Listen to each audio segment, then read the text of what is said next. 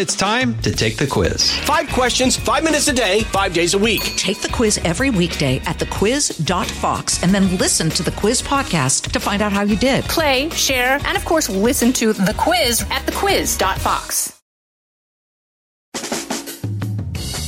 Live from everywhere USA, it's Fox Across America with Jimmy Failla.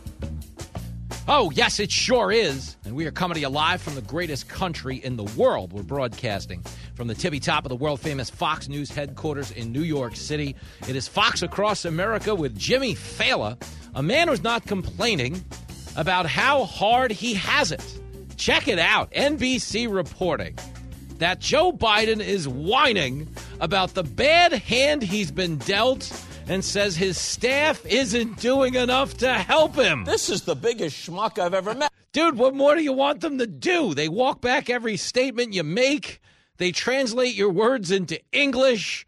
They put most of them in the teleprompter. The bottom line is this is a guy with the worst political instincts ever. Tell him like it is. And his decision to complain about the crises he's facing, many of which are self inflicted, is so emblematic of why this guy is in the position he is in, with basically 99.9% of the public watching Joe Biden on TV every day and saying to themselves, This man needs a retirement home and a warm bowl of soup. It's bad. Uh, 888 788 9910 if you want a part of the show. A show with one rule.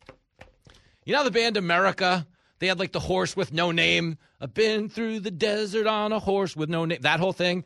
Well, well, Fox Across America, it's a horse with one rule. Okay, you can be a Republican, you can be a Democrat, just don't be a. That is all. Happy uh, Happy Wednesday, everybody. It's a big peppy Wednesday for your radio buddy. I just got off the television with the fine folks over at America's Newsroom. If you missed it, it is on the Fox Across America Facebook page. We have cut the video. We have posted the video. Who loves you, baby? Uh, tomorrow I will be on the Faulkner Focus with the great Harris Faulkner.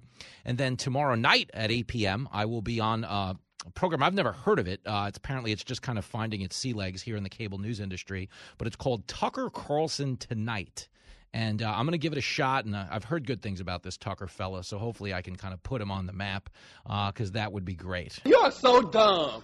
You are really dumb, for real. We're just being silly. It's a high honor to be back on the show. And of course, when that show is over, I am heading up to Fat Cats. I will be in Utica doing my show live from WIBX this Friday. And then Friday night and Saturday night, I will be at the Fat Cats Comedy Club. I do believe there's like two tickets left for the 5 p.m. show on Saturday. If you go to Fat Cats, K A T Z, comedyclub.com, you'll get those tickets. This is the last time I'm promoting it. So if you want to get in, get going. Uh, Joe Biden will not be at Fat Cats. Uh, I have been told he is off to Delaware to do some more whining. Man, oh boy, oh man. Biden sucks. He really does. But I want to jump in on this NBC report because it's fascinating. Because you haven't seen a lot of scrutiny when it comes to this president. Okay, yeah, people are starting to demonstrate a little bit of intellectual curiosity now, mainly because the media wants to distance themselves from the monster it created. Don't forget, these are the people that shilled for Biden on the campaign trail when he wasn't on the campaign trail. Okay, this guy ran for president in 2020 without running. Like most people you know campaigned harder to be president of the school PTA, to be president of their fantasy football league than Joe Biden, you know, campaigned to be the president of the United States. That's true. That is true. Guy, guy didn't leave his house. That was like the running joke. That it was like if you saw Biden in the summer of 2020, it was like people didn't believe you. It was like you said you saw Elvis at a Piggly Wiggly, at a Winn Dixie supermarket. I saw him. He was pushing a cart. He was buying peanut butter and banana Say, I saw him, but you didn't see him. Nine times out of ten, people didn't believe it because Biden didn't really leave the house. But the media, who covered up the Hunter Biden laptop story, who never did their due diligence in terms of making the 2020 race a fair fight, they now realize this guy is so historically unpopular that they need to start distancing themselves a little bit from the monster they created. So NBC has this little expose they wrote about a White House. They call it a drift. They say the Biden White House is a drift, okay? Come on, man. no one's coming on, man. It's a mess. And it, fi- it puts Biden in a very precarious position because you know the old Mike Tyson adage. Mike Tyson would say, you know, Everybody has a plan until they get punched in the mouth. That was the old Mike Tyson thing. People say, "Oh, I'm gonna, you know, I'm gonna beat him with my jab," or, you know, we're gonna stay on the outside. We're not gonna fight him along the ropes. You know, Mike Tyson would say, "Yeah, everybody tells you they have this plan until they get in the ring and get popped in the mouth." Well, the problem for Democratic presidents is they don't actually ever expect to get popped in the mouth because the media is usually there shielding them from all the blows. So Joe Biden has clearly now been popped in the mouth and that he's taking on some fire from the media. And it's very clear that he doesn't have a plan on how to push back against any of this stuff other than to yell MAGA or Mega MAGA, you know, MAGA Extreme. They've turned into Gatorade flavors MAGA Arctic Blast, MAGA Ice. I can't believe it's not MAGA. He's in a very desperate spot right now because there clearly isn't a plan. But when you read this NBC expose, it becomes abundantly clear that what I'm saying is true because he's now saying, and this is fascinating, okay, that he just can't believe how hard it's been, you know how many bad hands he's been dealt. He wishes his staff could be out doing more to help him. He wants more Democrats on TV selling all of his ideas, you know, all of his successes. Can you imagine going on TV to sell Biden's successes? It's about a three second TV hit. Jimmy Failla is here to list all the good things Joe Biden's done. All right, Jimmy, thanks for coming. That was great. I mean, there's nothing to say. Okay, let me give you a direct part. The president has told aides he doesn't think enough Democrats go on television to defend him. A particular sore spot is his slumping poll numbers. He's mystified that his approval rating has dropped to a level approaching that of his predecessor, Donald Trump, ranked by historians as one of the worst presidents in history. Isn't that fascinating? That historians would rank Trump as one of the worst presidents in history, given the conditions in this country under Trump. We had it so good under Trump that we were fighting about pretend stuff. Oh, he's a Russian asset controlled by Vladimir Putin. Wrong. That one flew out the window. Oh, he hates Muslims. He wants to ban Muslims. Wrong. Donald Trump actually brokered the Abraham peace accords that brought cooperation between five Arabic nations and Israel. It was historic. It's never happened before. He actually brought peace to that region of the world. Okay, but we were fighting over the pretend stuff because we had it so good on the real stuff, there was nothing to fight about. We had the lowest recorded unemployment rate in the history of our country. We had cut illegal border crossings by 80%. The economy was exploding in the right direction. NATO allies were starting to pay their fair share, and we got out of that ridiculous Paris climate change agreement that, oh, by the way, was non binding, meaning the biggest polluters in the world were just going to keep on polluting but we were going to decimate our own economy in an effort to honor those non binding commitments we had made. Never mind that we got out of the disastrous Iranian nuclear deal, which was giving $50 billion in cash assets to the biggest state sponsor of terrorism in the world. That's stupid. Use your common sense. I can tell you every day, I don't run the Donald Trump Radio Defense Fund. I think he was a terrible communicator most days. I really do. You ought to be ashamed of Secretary- yourself. But the truth is, even if you uh, see now he's coming after me. But even if you don't like his communication style, you you cannot dispute that he was fundamentally better for the country than Joe Biden by a country mile. And dare I say, Barack Obama. I don't see you doing any better in the booty department. He was substantively a very good president. But even here, as NBC is starting to admit that the wheels are coming off the Biden thing, they have to appease their consumer by reminding them that historians say Trump was the worst president. Are you kidding me? Did we have a 40 year high in inflation under Trump? The answer would be no. No. Did we have a record level of fentanyl overdose deaths? The answer would be no. Did gas prices go up to an all time high 30 times in 40 days? The answer would be no. No. Our border isn't overrun. I mean, really think about this. And oh, by the way, if you want to hit Trump on his handling of the pandemic, twice as many people have died under Joe Biden as they did under Donald Trump. So, this idea that they've got to work that in there does speak to the media's priority, which is selling that confirmation bias to liberals. That don't get me wrong, we're still better than Trump. Biden's not doing good. The White House is a mess. This is us trying to distance ourselves between us and the monster we created. But just remember, don't turn on us because Trump is still bad, okay? That's what they're doing in this moment. They're trying to have it both ways. The media is a bunch of losers. But when it comes to Joe Biden, his problem is not his staff not doing enough.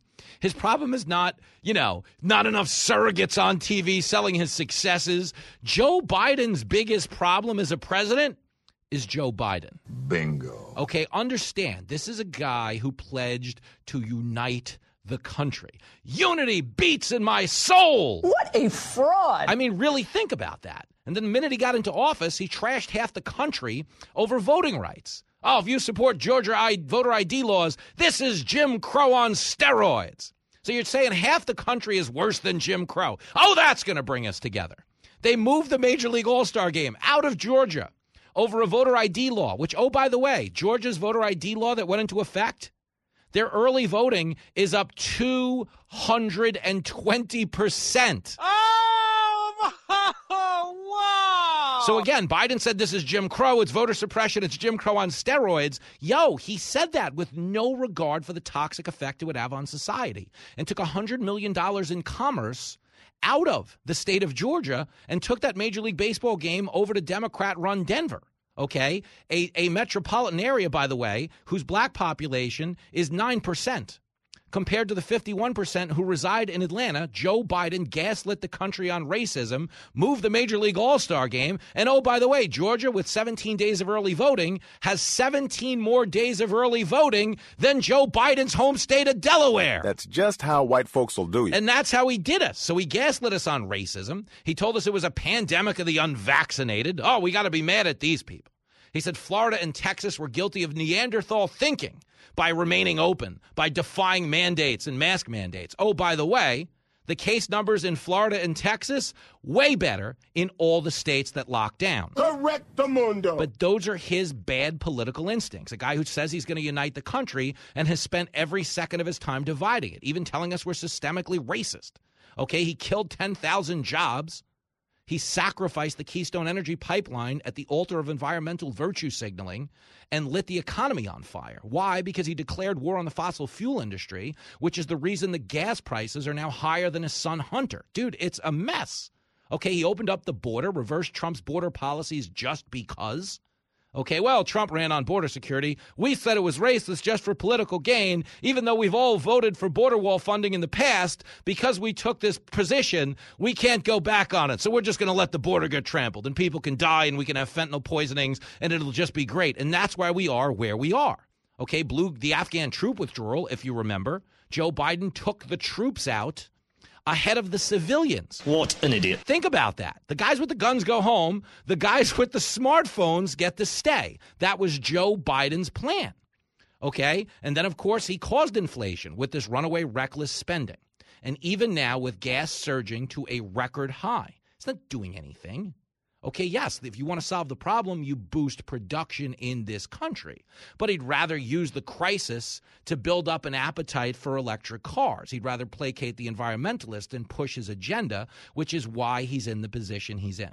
Okay, I say this every day. I do not like getting on the air and saying an American president does a bad job. Lincoln, my son lives here, Jenny lives here. We don't come from any type of intellectual prosperity. We're not dealt into any type of genetic fabulousness where we don't have to try in life and we're just going to be fine. We bust our asses in my house. And as the country goes, we go. As the country goes, you go. So I don't like that the guy I didn't vote for is doing bad. In a perfect world, the country is so much more important to me than my party. I'd love to be able to look Democrats in the face and be like, oh, you got me. Who knew? You know, just the way they should have looked you in the face during Trump's presidency and said, wow, we said he was literally Hitler. Who knew? Things are going good. We said he was a racist. He gave historically black colleges their highest recurring funding endowment ever. Oh, by the way, we said he was a racist. He invested $75 billion in opportunity zones for low income black communities. We said he was a racist, but his, tra- his tax cuts gave black families the biggest single increase in household net worth in the country. We said he was a racist, but he freed over 250,000 nonviolent black drug offenders who were freed under the overzealous sentencing guidelines of the 94 Biden crime bill. Do you have a problem figuring out whether you're for me or Trump and you ain't black? Think about that, but nobody owned it. Nobody was like, you got me. Okay, I'd love to say to you, as a Biden supporter, ah, you got me. I didn't think he had anything left in the tank. You got me. Okay, well, it turns out, sad as it is to say, everybody who voted for Trump got you, okay, because you might have won the election, but America lost in the process. And when Joe Biden says he's been dealt a bad hand, the truth is Joe Biden was dealt an incredible hand. We had a country that was poised to come roaring back from a pandemic, an economy that had been artificially shut down. Okay, by the lockdowns that decimated small businesses, that caused immeasurable harm to the mental health of not only kids and adults and everybody in between. And this was all because the government got in the way under Biden at every turn. Government is not the solution to our problem. Government is the problem. So the problem with Joe Biden sitting here in this moment and whining about the bad hand he's been dealt is that Joe Biden is the dealer. And I'm out here in the real world and I know what's right or wrong or bullshit. Tackling issues of the day in an easy way. He's all man. He's a big, strong looking guy. You're listening to Fox Across America with Jimmy Failla. From the Fox News Podcasts Network. Stay on top of the latest news and information from Fox News. Listen and download the Fox News Hourly Update on your time. The trending stories you need anytime you want it. Listen and download now by going to foxnewspodcasts.com.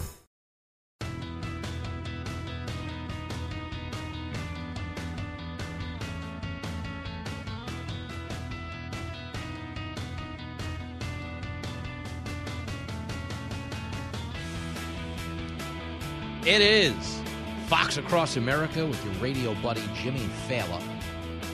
Having a grown up conversation about the president, uh, Joe Biden, who is, let's be honest, a bit of a hot mess right now. We have a president that is clearly not all there. Understand, he is polling behind Donald Trump. And up until now, you know, uh, understand where we are presidency to presidency. Trump spent the first two and a half years of his presidency with the entirety of the media pretending he was a Russian asset controlled by Vladimir Putin. Joe Biden really has spent two years with the entirety of the media pretending he was sane and coherent. Make sure the television, excuse me, make sure you have the record player on at night, the, the, the phone. And, you know, we were told this guy getting elected was it was the adults back in the room. Do you remember that embarrassing media montage I played all the time? This is how the media reacted to Biden's first speech as president. Anybody who has any um, connection to reality about what is going on around them should have watched that and said, the adults are back in the room. It, it seems as though we have a, uh, a professional adult once again in the White House who's just simply doing the work. Really, the, the theme I would say is the adults are back. Still, it is a relief to have adults in charge. Now we have adults in the White House. Okay, the adults are back in the room. Um, there is a sense, I think, the world over that the adults have returned. We have an adult in the White House now, and it's glorious. yeah, we have an adult, and it's glorious. Dude, the country in our lifetime, your lifetime, my lifetime, country's never been worse. You know, people say, Joe, wow, he's Jimmy Carter. Dude, Joe Biden makes Jimmy Carter look like Gary Carter, the Hall of Fame catcher, won a World Series with the New York Mets. Makes him look like Kid Carter. Took Jimmy Carter four years to do this to the country, and he still hadn't quite done this. Okay, inflation right now is at a 40 year high. Gas is at an all time high. So, as bad as it was under Carter, it wasn't this bad. Okay. This is insanity what's going on in our country right now because the air quote adults are back in the room and they have no idea what they're doing. When you're right, you're right. And you're right. Because you understand, in DC speak, adults mean status quo politicians who say nice things and don't do anything because their only real concern is getting elected again. So if there is a problem, they blame it on the other guy or they tell you it's not a problem till they admit it is a problem and then they say the problem's going away, but it doesn't go away and that's why the whole country's basically saying, "Let's go, Brandon." Out of the gates and ready to go. Hey, it's Hutton Withrow. Hot Mic is here on the Outkick Network. We've got your afternoon covered with the latest sports discussion, and it's available wherever you find your audio. Daily analysis and news. He is hot. I am Mike. Actually, my name is Chad. His name is Jonathan, but you get the picture. We're going to bring it every single day. Whatever you want to call us, we'll respond to. We just want you to respond to what we're dishing out every day. And while you're here, we hope you subscribe to the podcast, like, subscribe, and share.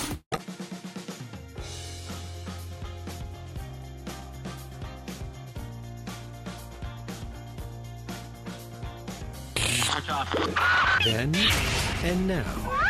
Ordering baby formula then. Excuse me, could I get by? I'm just trying to get two cases of baby formula to throw in my cart. Of course. Let me help you with that. How old's the baby? She's two months. Aw, that's so sweet. Here you go. Thank you. Have a nice day. Ordering baby formula now. Excuse me, could I get by? I'm, I'm just trying to get two cases of baby formula. Over my dead body? Those are my cases. Hey, I saw them first. How old is that baby? Two months? Give it a bottle of milk. I've got your bottle right here. Ah! Have a nice day. It is Fox Across America with Jimmy Failla. And yes, if you want to buy baby formula in the year 2022, you got to have a halfway decent jab because they're battling for it in the stores right now. But no fear. President Biden has just announced a third Operation Formula flight that will bring us baby formula from other parts of the world. We really are being laughed at and scoffed at throughout the world. They just, they're not respecting our country the way they used to. Here it is. Today, President Biden is announcing that his administration has arranged the third Operation Fly Formula flight for the first shipment of Kendamil infant formula entering the United States. United Airlines has agreed to transport Kendamil formula free of charge from Heathrow Airport in London to multiple airports across the country over a three week period. These are the first Operation Formula flights to be donated by an airline carrier. So, you know, they're trying to help out a little bit at United Airlines. Uh, you know, obviously want to feed the babies, but is it not mind blowing? You know, we don't have any like perspective anymore in this country because there's so much going on in the age of digital news. The news cycle is so omnipotent in our lives that we just move from story to story to story. You know, uh, the border is porous. So we've got a record level of fentanyl overdose deaths. Obviously, last week and uh, you know a good percentage of this week, we're all discussing gun stuff after that horrific shooting down in Uvalde, Texas, and rightfully so. We want to do right by the kids in this country. But when it comes to, you know, feeding babies, you'd never think in a million years that America, the richest and most prosperous country in the world, is importing baby formula. And do you understand it's because of mismanagement at the top of this administration? I agree with that. Okay, they were alerted by a whistleblower back in September that there was going to be a problem in February. Then, when they got the heads up in February, they pretty much did nothing. And what did Biden tell us last week? Well, I would have to have been a mind reader to know that I needed to act earlier. That is a fact check false. Okay, we played you tons of clips of members of his own administration saying, ah, you know, we're working on it. Do you remember Karine Jean Pierre, who took over for Jen Psaki? She's your new White House press secretary because Psaki left to get that MSNBC money. Psaki sucks. Kayleigh was so much better. Whatever. Stay on message. Karine Jean Pierre was asked who's in charge of the baby formula crisis and was like, I don't have a name yet. Oh, really? So if we've been working on it since February, but you don't have a name in the last week of May, I'm going to go out on a limb and say you didn't actually work on this at all. It's nothing more than white noise coming from the White House. So they were definitely caught flat footed. They were behind the eight ball. But thankfully, now they are taking measures to try to deal with something that's just unimaginable in this country. You got to understand, man, the overall quality of life in this country has been compromised on such a profound level. None of us grew up in America that couldn't feed babies. None of us grew up in an America where grocery stores might be empty, or if they were full, the cost was twice of what it was a year ago. None of us grew up in an America where you had to turn tricks behind the gas station to afford a gallon of gas. And by the way, very few of us grew up in an America where the crime rates were where they are now. I mean, in theory, you know, if you want to talk about New York City in the late 60s and 70s, this is the most violent, horrific place in the world. We thankfully, by the grace of God and the heroes who put on the uniform in the NYPD, we don't have those crime numbers now, but we're trending in that direction. The numbers have gone up, up, up every year. I mean, same goes for a place like Chicago. What do both of these cities have in common? They're run by Democrats. Okay, but here's the thing the compromise to the quality of life in this country is stressing people out enough. You can't afford goods. You don't feel safe on the days you do have money to go to the store. You know, the gas situation is a problem. But now comes word out of the Biden White House, and I say this all the time he has the worst political instincts ever. Okay, there's a report out this morning that says the Biden DOJ is going to appeal the federal mask mandate which means if they win the case, you're all going to have to put your masks on when you get back on a plane. It's people with a dirty mind that think like that. No, understand this. Okay, how wildly unpopular this is. The airline CEOs themselves, okay, 50 of them sent a letter to the White House saying, hey man, would you stop it with the mask mandate? The filtration systems on planes, the HEPA filters, circulate so much air that you're not getting COVID on a plane. You don't need to wear a mask on a plane. Number one, we have no data that says the masks work. But number two, people getting sick on planes is our liability. The reason they have those HEPA filters is because if they didn't, they couldn't run an airline and turn a profit because they'd be getting sued left and right every time there was an outbreak of some type of a germ on a plane. Okay, this goes all the way back to Legionnaire's disease. Okay, airlines on the commercial level have had advanced filtration systems for the better part of about 40 years because, again, if they didn't circulate the air as aggressively as they do, one guy gets on the plane with the flu or something else and the whole plane gets sick. But because, yes, we sit in close quarters, but we do have the advanced circulation that we do, you never hear about big outbreaks on commercial jets. Thank God. Okay, that's a good thing. So, despite the fact that these mask mandates are historically unpopular, despite the fact that they don't actually work, despite the fact that the airlines themselves are saying get rid of them, the Biden administration is pushing for more mask mandates. Why do you do things like that? You're like a crazy person. Like, seriously, I don't know if he just likes watching fistfights in coach class. You know, we used to do this once a month till they repealed the mask mandate. We would read you the FAA stats. The last time I read you the stats, okay, it was a month ago. It was through the month of April. There had been 744 mask related fistfights on commercial jets this year, specifically related to the mask. Somebody wants you to put on a mask, somebody doesn't want to put on a mask. Next thing you know, Hulkamania is running wild all over the plane. I'll break you in half like a little toothpick. And that's what goes on. You've seen it all over the news. You've seen all the fight videos, all the shoving and the shouting and the screaming and the scratching. It's crazy.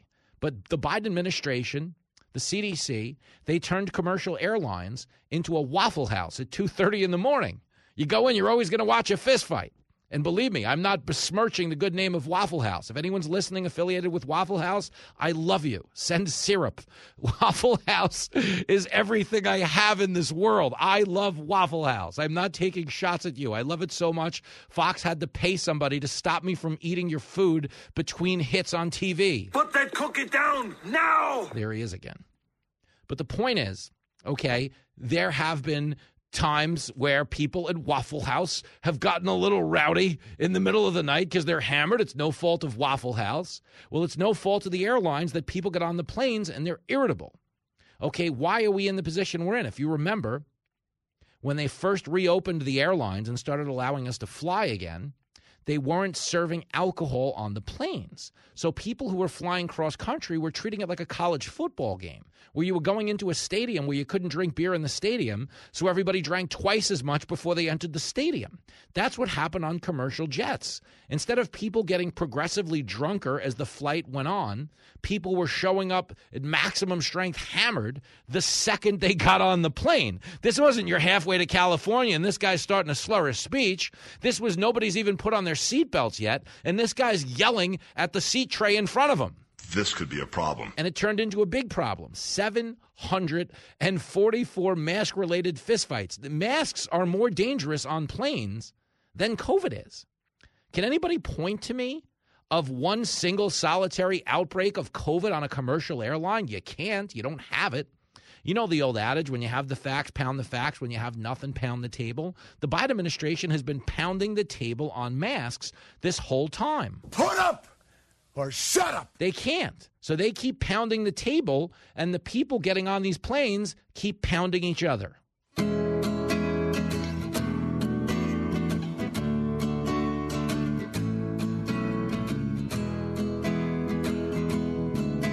This whole plane is packed, I'm in the last row. They're screaming right beside the door. Some guy won't wear a mask, so we can't fly. Says they're wrong for making him put it on. The whole plane's waiting to get airborne. Somebody swings and pops him in the eye. So kick spit at me. Ram my face into your knee. Hold me in a headlock. Don't let go. I'm bleeding on a jet plane. Don't know when we all went insane. Oh, babe, can't feel my nose.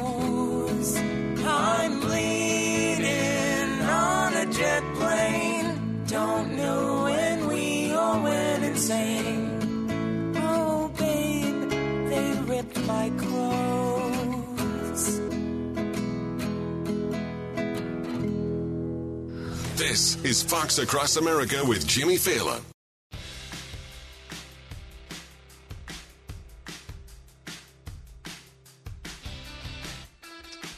It is Fox Across America with your main man, Jimmy Failla. Busy day on the show today. Tomi Lahren's going to be here. Texas Representative Kevin Brady in the House as well. And cable news super hunk Sean Duffy will be stopping by as well, part of the Duffy's uh, Kitchen Table podcast. He is, of course, a super star Fox News contributor and a darn good friend of this program. Uh, he will be here in the third hour to discuss a report out of the New York Times about how migrant families don't want to raise their kids in this country anymore. That's the claim. Hey, man, if America's so bad, why is there like no line to get out? You know the old Jane's Addiction song, No One's Leaving? No one's leaving. Everybody's like, oh, no, America sucks. It's so bad here. If nobody's going anywhere. It's weird, right? It's the same thing with Florida. They're like, oh, Florida's the worst. It's just an oppressive hellhole. Yet more people are moving to Florida than any other state in the country. I think he's got a point. Yeah, the point is that people on the left. They're crazy. They really are, because they're just out of touch with the rest of us. Doesn't mean they're bad people. I don't want you to hate them. I'm not here selling bile. I don't want the president to suck. I don't want the Democratic Party to be the embarrassment it's become. It's bad for us. We benefit more as a country if we have two robust parties that are engaging on ideas instead of saying, do it my way or you're a white supremacist. That's not how constructive political discourse takes place. And sadly, Okay, the only place in the country in the aftermath of this Uvalde shooting where there was constructive dialogue was actually on this show. It's the only place. Okay, we took three days of phone calls nonstop. Okay, hundreds of phone calls were taken, and you guys had a lot of brilliant ideas, and you really made me look good as a host because everybody listening was like, "Wow, this this Failla guy's got a pretty decent crowd here." I think people assumed when we went to the phone it was just going to be a bunch of squirrel breaths boozed up on moonshine, but that's just my production booth. It's not my audience. It's just the people uh, that actually produce the show. But we were talking about the shooting, uh, and we're still talking about the shooting because, of course, we all want to do something whatever that something happens to be. If it's more, you know, resources allocated towards mental health, if there is some type of tactful way to enhance background checks without depriving law abiding citizens of their 2A rights, okay, I got to be honest with you. It's a non starter. If you think people on the right want to give up certain weapons, and the reason being is because you could say nobody should own that weapon. It's crazy. Look at the things they could do. I agree with you in the sense that these weapons in the wrong hands are a real problem. But do you understand they don't exist to shoot deer? They exist in case a tyrannical government starts to trample your freedoms and behave in an authoritarian manner. Okay, we just went through a year of a government making an armed population shut down their small businesses, stop going to church, deny their kids an in person education. Okay, take a vaccine whether they wanted to or not. That's in an armed country. Can you imagine? Can you imagine what they would do to us if we didn't have any weapons? This could be a problem. And I'm not saying we're about to revolt. I'm just, and, and nor should we. I'm just saying the reality is we're a heavily armed country. We have more guns than people. So the issue is that we've had these guns for a really long time. Okay, the AR 15 is not a new gun. Okay, it's been around over 50 years, and it doesn't stand for assault rifle like everybody on the left trying to have this gun debate with no idea what they're talking about. When Joe Biden was rambling on about nine millimeters the other day, no idea what he was talking about. But the truth is, they don't really care about the substance of the issue. They care about using the issue to pistol whip you into compliance so they can gain politically. But I keep coming back to this one resounding theme in this hour. It's that Biden has the worst political instincts I've ever seen. He wants to bring back a mask mandate at a time when nobody in the country supports it. at a time when science doesn't support it, nor do the airline carriers support it. Okay, but we piggyback off of that bad idea with another one out of Karine Jean Pierre, who was your White House press secretary yesterday. Okay, after all of the calls we took last week about the need to harden schools and enhance security at schools, whether we're talking about bulletproof windows, whether we're talking about single entrance doors, whether we're talking about more armed guards on the school grounds. Karine Jean Pierre flat out says Biden doesn't. He doesn't actually agree with the idea that we should be fortifying schools. This is a true story. It's her statement. Here it is, clip 10. I don't know what he said specifically about, about schools. I know there's been uh, conversation about hardening schools. That is not something that he believes in. He believes that we should be able to, to give uh, teachers the resources to be able to do the job uh, that they're meant to do at schools. Um, and this is something that uh, he's been focusing on uh, since he was a vice, vice president. What would you do with a brain if you had one? I mean, really think about that. He doesn't support hardening schools in what world, after what we've seen, could you not support hardening schools? Understand, you can pass all the gun laws in the world. There are going to be instances where criminals wind up getting guns because here's a news flash criminals don't respect the law. It was illegal to shoot up that school. It was illegal to, to possess a rifle on school grounds. It was illegal to shoot at the people outside the funeral home when the maniac crashed his car in a ditch. Okay, everything about what he did was ultimately illegal. He was not deterred by the law, nor was he deterred by the specter of death or imprisonment, and he went and did what he did anyway. So, on those awful days where some lunatic gets his hands on a weapon, it doesn't have to be an assault rifle. Do you understand? There's no good gun to get shot with. That's what's so idiotic about this. They, oh, we get rid of those. This will just go away. No, it won't, you idiots, because we still have psychos and we still have guns. So we need to be hardening schools. And yes, we need to be focusing on the individuals doing this. The problem with pouring money into mental health is you can't run on that. You can't run on Republicans are bad. They want to pour money into mental health. You can't run on Republicans are bad. They want to secure the schools. But if you make it all about the guns and take the responsibility away from the individual, you get to run on something, but you don't actually get to solve the problem. And that's the frustration. You know, Joe Biden is a traditional status quo politician. The people will never be as important as the politics. Who was calling for hardening the schools all last week? Republicans. So Biden doesn't want to harden schools because that's like giving Republicans a win. This is no different than police reform. Oh, we need police reform. We need police reform. So Tim Scott gives you a police reform bill. The Democrats filibuster it so we don't get police reform before the election. Why? Because they'd rather run on these issues than solve them. He's a lousy dad, but he's right. Live from everywhere USA, it's Fox Across America with Jimmy Failla. Here we go. Here we go. Coming to you live from the greatest country in the world. That is us. Numero uno, ranked number one in the coaches poll, the computer poll, the BCS. It is Fox Across America with Jimmy Failla. And we've got an embarrassment of radio riches in this hour. Tomi Lahren is going to be here. Fox News multimedia superstar commentator on the old Fox Nation, on the television. She does those swanky radio commentaries. She's a wild time. Plus, Texas Representative Kevin Brady is going to be in the House as well to talk about an inflation crisis in this country that the Biden administration they continue to pass the buck I mean, in this instance, they continue to pass the dollar thirty-seven because inflation is through the roof, and I'm laughing because it's a coping mechanism, folks. I have real empathy for people that are just getting smoked right now. If you're living on a fixed income, okay, the same amount of money is buying half the goods. When we go to the grocery store, Jenny and I are horrified, just horrified at the price of things at the grocery store. And then we get to the gas, the gas pump, and just forget about it. Ah!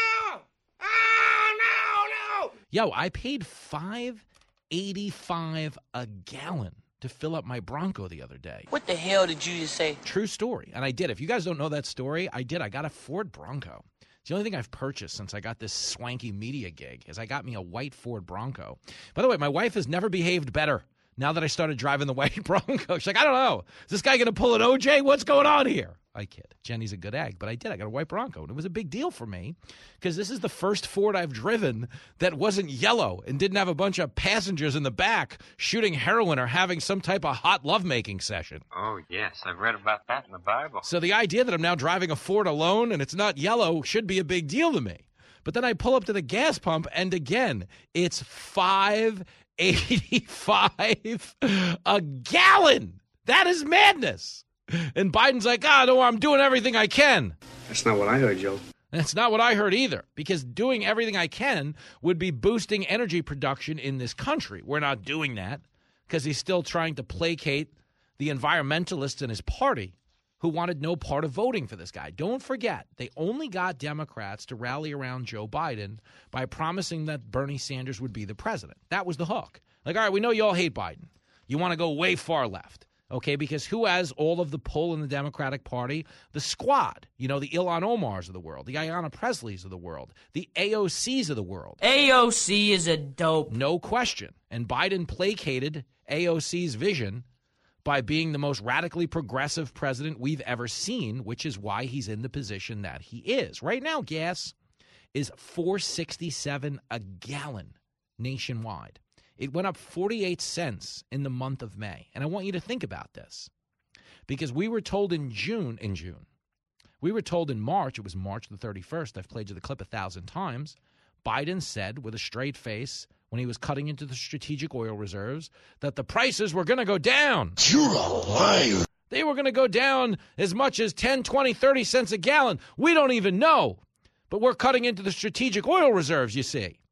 And understand those strategic oil reserves are not there because a president's poll numbers go south.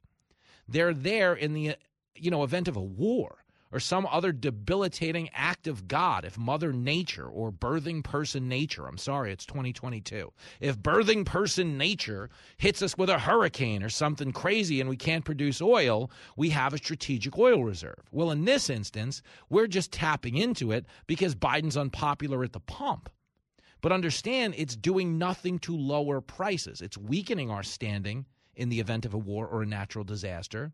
And it's weakening his standing because everybody was promised lower gas prices and they keep going up, up, up. Understand, gas is 50 cents higher now than it was when he released the oil.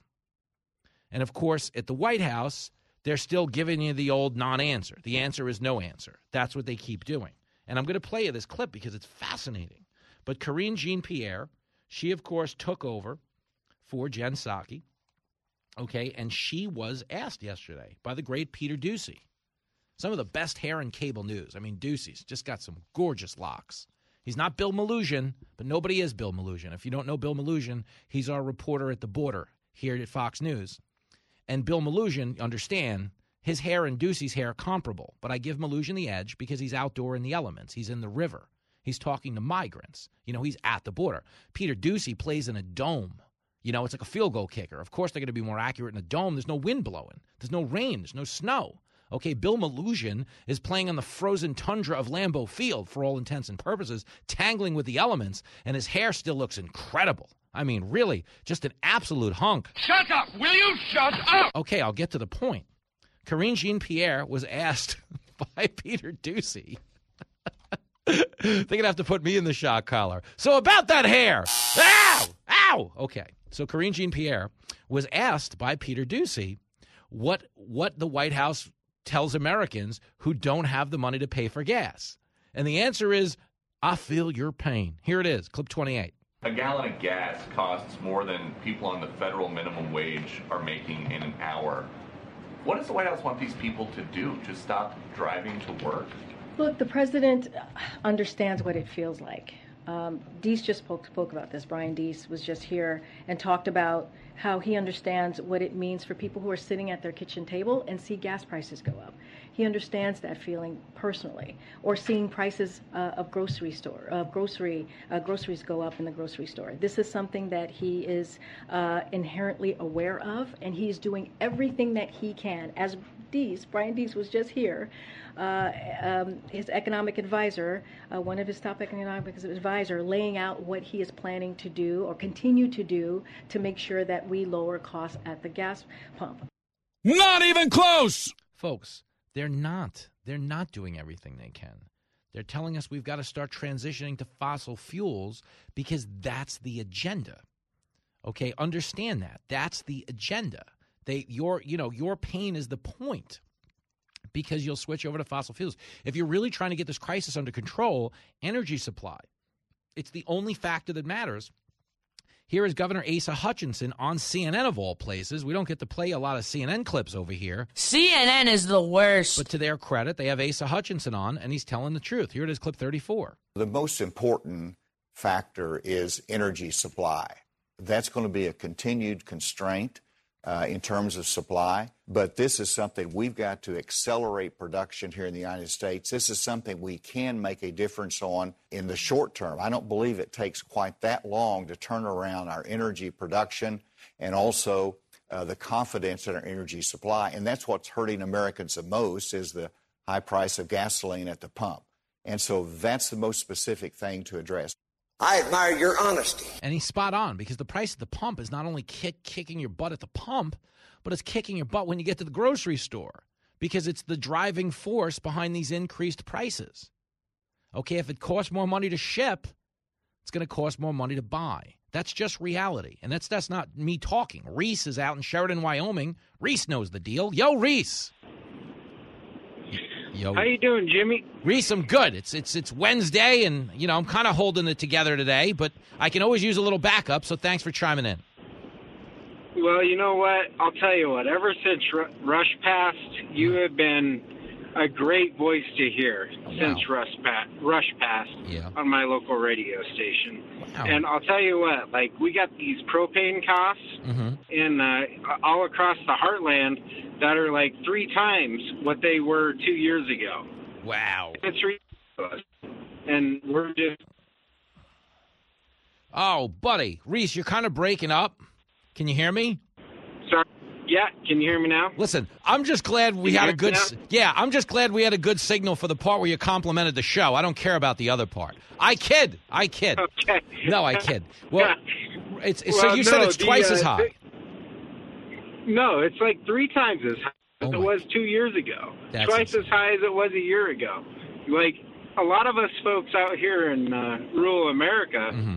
we we fill our propane tanks, you know, at the summer low price, right? Yep. Because in the wintertime it goes up, mm-hmm. and so you know, a year, two years ago it was you know 95 cents a gallon to fill up my propane tanks to get me through the winter, and now it's you know 295. That's It's almost three times the price. It, it's it's ridiculous. It- it's and insane. you know, we talk about fuel costs, and I I so feel for all those truck drivers across America because they are feeling the burden more than any of us. But oh, they uh, it's just a bad deal, Jimmy. It's a bad, de- bad I get it. I'm so glad that you took my call. oh no, of course. Come on, buddy. It's an honor. Oh, Talk buddy, don't you. don't you do that to me. Well, I want you to know that me and Jenny Failla are in the same boat as you in that Jenny does the every summer we do the same thing. We fill up our home heating oil in the summer. And normally, like you said, you get a good deal on prices, so you lay out for a full tank and you know you're set for the winter. But it was the same thing. This summer, we're just waiting because we want to believe it can't possibly be higher in the winter. But the way things are going, it might be. And, and I'm like you, Reese. I do feel for the truckers. Most of the truckers I know don't even have enough money left over now to shell out for lot lizards. Have we even thought about that in the debate? Not good. Not good. But listen, Reese, you and everybody listening on KROE out in Sheridan, Wyoming, uh, we're going to get together. I've been telling Tommy B he's got to have me out there and we got to do an event. So if you run into him around town, tell him let's go. Send Jimmy some plane tickets and we can get together, okay, brother? We would love to have you. Oh, Reese, sure. what a guy, man. Well, listen, I- I'd love to be had, man. I I need to get out of New York because it's a dump right now. So, whatever you're up to, what kind of work do you do? Uh, I'm in sales. I uh, I call on different stores and stuff, Okay. and you know, Reese, that's about it. Well, understand, I'm, I'm pretty good company in a car. I mean, I was a cab driver for 10 years, so I'd roll around with you in your car between sales calls. Dude, before you, I listened to Rush for the past 15 years. Oh, wow, that's incredible. you know, 10 to 1. That's- 10 to 1 and, Yeah. you know, mountain time. So, Uh, you no. know, you're on 10 to 1 mountain time for us. So, Yeah, no. I listen to you. Dude, that's amazing. That is amazing. And I just I want you to know the reason you enjoy the show is cuz I'm just like you, man. I was listening to Rush. It was 12 to 3 by me, but I'm just like you, man, just a regular guy trying to make it work. And, I, and I'm I'm thankful that regular people like me are flocking to the show because it is. It's our thing, Reese. It is our show. I mean, I'm not going to share the money with you, but other than that, it's our show, okay? Good stuff. Yeah, I hear you. I'll see you out in Sheridan, brother, and thank you for the call. There he goes, the great Reese. There we go. Back with Representative Kevin Brady after this. It's the number one children's show in the country. He's a lot better at radio than he is being a dad. Oh, snap. It's Fox Across America with Jimmy Failla.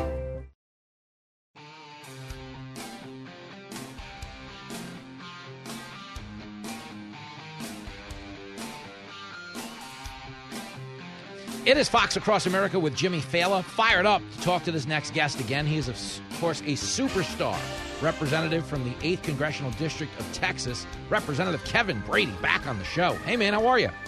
Hey, good morning. Hey, good afternoon, Jimmy. How are you doing? The whole thing. Good morning, good afternoon, good night. Uh, Yeah, I'm sorry good. about that. I am good. No, no, no, no problem at all. But uh, as I was going to say, you are, uh, as we know, a big baseball fan. Do you wish, as a baseball fan, we could bring in a relief pitcher for Joe Biden right now?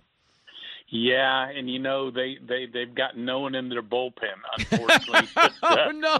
that can, can save this game. Uh, look, I, I've Oh. never seen this president's so deep in the hole. You know, so early in his uh, presidency. It's just uh, look, nothing he can do is going to change this uh, this train wreck. The voters know it. I, I think everything he's doing is out of desperation, including his new plan for inflation, which basically is shrinking paychecks, shrinking economy, shrinking workforce, and by the way, um, a shrinking poll numbers that go with it. Wow, that's a good point. So I was going to ask you this, okay? Because the people defending Biden, they try to point out that, oh, well, the whole world has inflation, but ours is actually higher than everybody else's, is it not? Yeah, it really has been. You know, Europe's catching up a bit now, but ours ours has been so high so fast. It was because all that stimulus spending, that two trillion dollars from from March of 21, right after the president rushed that through, that drove inflation up in a big way. And as you know, also paid a lot of people more to stay home and come back to work. We still haven't got them back, which is one of the reasons our inflation is still so high for so long. Well, I think it's one of the biggest issues because you know I have a lot of friends that run small businesses, and Uh. the, and the government is the biggest obstacle they face. It's not COVID; it's the government. You know, they could run their businesses. They could have hired had the government not put the bureaucratic boot on their neck. Absolutely, and and it is still there. They are just. I met with a bunch of our local restaurant uh, folks the other day, and these guys are just like you know genetic entrepreneurs. You know, they just love the competition and the hard work, and they just they are struggling and have been, and there's just no end in sight. And one thing the president has refused to do is is put any priority on getting people back to work. Look, we're about two million people short of where we were under President Trump. There's no effort from the White House to actually reconnect them to work. And, and as you know, if you don't have people to to man the production lines or assemble the products, deliver them, or even service them, you're going to drive prices up. And that's exactly what we're seeing at the local level. So you're seeing it all across the country. Well, I think one of the biggest frustrations, and we're talking to Representative Kevin Brady from the great state of Texas, I think the biggest frustration is there's a big effort being made by this White House to blame other people for the inflation. And they feel like if we made the effort to fight it that we did to blame it, we'd have a, a fighting chance. But right now, we've heard more about Putin's price hike and ultra MAGA and mega MAGA, and I can't believe it's not MAGA, than we have about actually, you know, solving the problem. Yeah, and this is, and, and here's why. I think you remember during Obama Biden, they spent the entire eight years blaming George Bush for everything, even as they were leaving office after two terms. You know, this president just is following that same game plan. The problem is everyone in America knows who drove, drove inflation up, who who took their eye off COVID. You know, who's been mm-hmm. reluctant to lead anywhere in the world, including here at home. So I, I just don't think anyone in America is buying this blame game. Do you? No, right not not if you look at the poll numbers. I mean, they're not buying it one because they know what's caused it. Number 2, Yeah. they're not buying it because it just cost more than it did a year ago. It's expensive. Yeah. We were joking earlier about Biden passing the buck, but he's actually passing the buck 37, you know, No, because of no. Yeah, no doubt about it. And I think too his his like gas price Memorial Day. You know, we we we had a great day. Had a lot of our VFW posts and and our our Memorial Day uh, events around our district. But God, a gas price even in Texas was just brutal, and everyone knows this president was bragging about his attack and war on American-made energy. Uh, now he's blaming everyone for it, but look, people know it when they're filling up, and it's just again, it's just brutal. I was paying. I'm not making this up. It was five eighty five a gallon Oh, where I am on seriously? New York. Yes, I know. Everybody keeps calling into like it's so bad. I paid four eighty seven. I'm like, dude, four eighty seven. I I'd sign up for that in a second. But what happens in New York? This is what happens, Representative Brady, is that if you live in a blue state, they can always charge you more because they know we're all desperate to get out of town. yeah, on the on the weekends, huh? Yeah, oh, they'll charge you anything you want. You're like, just get me out of here, and that's the So that racket. almost six, almost six dollars a gallon. Yep, we'll be there. Uh, probably in another week. Yeah, it's going to keep going up, and like you know, and I know that you pay double because you not only get hit at the pump, but this is why goods cost more. Yeah, Oh, yeah, a that's exactly right. It drives all through it, and, and yeah, and again, this president will do anything other than allow made in America energy to prosper, and you know, not just here at home, but you know, we could be helping Europe and the rest of the world. Yeah, no here, question. You know, wean themselves off Russian oil, you know, mm-hmm. and, and natural gas, but this president just has no interest. Nope, none at all. But I will say this, Kevin Brady, we only had a short inning, but you struck out the side. So thanks for some time, man. we'll do it again soon. It's Miller time. There he goes, Representative Kevin Brady.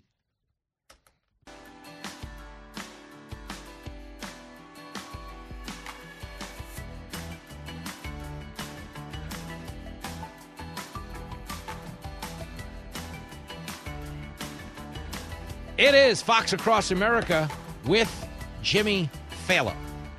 And we are fired up to talk to this next guest over the phone because the last time we spoke, she was in my studio, and I don't know that she'll ever come back again because I think she was a little weirded out. See if she'll fess up. Tomi Lahren is on the show. Yo, Tomi. Oh, it's good to be on the phone with you, but I have to say, you know, I did, I liked the studio. It is definitely the weirdest place I have ever done a radio show from. I think that's a major accolade, and I can't wait to come back. I love how you threw that last part in about not waiting to come back. You you read it just the way I wrote it down on the card. So thank you. I'll send. I can take a cue. I'll send you the 50 bucks later, Tomi. Uh, listen, you're down in Nashville. Most of the people you're surrounded by are hammered all day. But have they uh, caught up to the fact that we're at a spot right now in America where it is now cheaper to put beer in your car than it is to put gas in your car, which I don't advise. Nancy Pelosi's husband tried it over the weekend, didn't work out well. Hey, hey, listen. Here in Nashville, we don't do the Paul Pelosi route where we can't afford Ubers and we're just reckless and don't care. And you know what? There are plenty of these party buses going around. We have wagons. We have the back of big trucks. We have one that's got a hot tub in it. Plenty of transportation for drunk people. You don't need to worry about driving drunk. And, you know, by the way, uh, I'm glad that you brought up gas prices. Apparently, it's still a Russia thing. Um, haven't heard a lot about Russia and Ukraine lately, but you know, if there's ever an opportunity for for Biden to blame anybody but himself and his failed leadership, you know, he's going to take that route. That's a great point. And you know what? It's interesting because we were talking about this NBC story earlier in the day where they're, you know, they took us inside what they called a White House adrift and said Biden is frustrated because he's been dealt a bad hand and his surrogates aren't doing enough to help him. But in this instance, Joe Biden is actually the dealer. I feel like he's dealt himself the bad hand because most of these crises are self inflicted, no? Well, listen, I think that there's two parts to that story. One, I'm sure he's frustrated because he's not calling the shots. So I, I can understand. Oh, we lost you a second there. People are setting me up. They're putting horrible things in this teleprompter. They're making me do this. They're locking me in the basement, and now I'm looking bad. You know, when he has those moments of clarity. So I think he probably is upset about it, but he should have known that going in. He's always been a puppet for the far left, for the radical agenda that was doomed to failure. He's always been their stand-in, their shadow president, and this is what he gets. But he has to take the blame because at the end of the day, he's the president of the United States, whether we like it or not. And whoever's controlling him or his prompter is irrelevant because he is the man in charge. So fix it, Joe. I mean, it'd be nice if he would. Tomi Lahren is on the line. She's, of course, a Fox News multimedia sensation, joining us from down in Nashville. Uh, one of the things we've been talking about since we've spoken last, of course, is we've had a series of horrific shootings. And I wanted you to weigh in on this whole idea that we're spending so much time blaming the gun, blaming the manufacturer, blaming the politicians. Wouldn't it be nice if we actually assigned some blame to the shooter and focused on the people doing this? We the uh, wholeheartedly we need to blame the shooter because that's who carried out this this atrocious act. But I would also remind folks that on a weekend by weekend basis, Memorial Day being a great example, and all Memorial Day weekend, we have violence going on in our cities. We have lawlessness going on in our cities. So what frustrates me to no end, Jimmy, is when I hear these Democrats crying out about safety and about keeping children safe, keeping Americans safe, yet simultaneously they advocate for the policies that bring lawlessness to our streets and let thugs and felons out onto our streets. I have a really hard time taking them seriously. I also think it's very interesting. You know, I actually spent a little time this past weekend at the NRA convention, and there was a lot of protesters with signs saying that we're killing children, we're killing babies. A week ago, didn't they just have signs that said "My body, my choice"? I- I'm yeah. so confused by the narrative here. I think they don't know what it is. I think they're kind of like Joe. Whoever writes it on the sign, who knows who that person is. Oh no, the whole country is being telepromptered. Tomi Lahren is on the line, and she says the the prompter is is, is expanding. That's not good, Tomi, because I think it would really help us.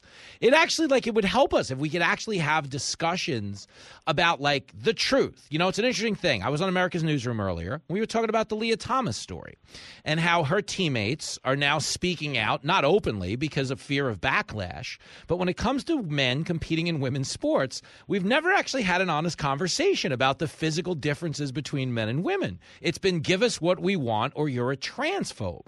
But do you feel like now that people are finally starting to push back a little bit, there was this great divide between what people believed and what they were willing to say publicly? Do you feel like the tide's finally turning on the left a little bit and we are getting a little more factual?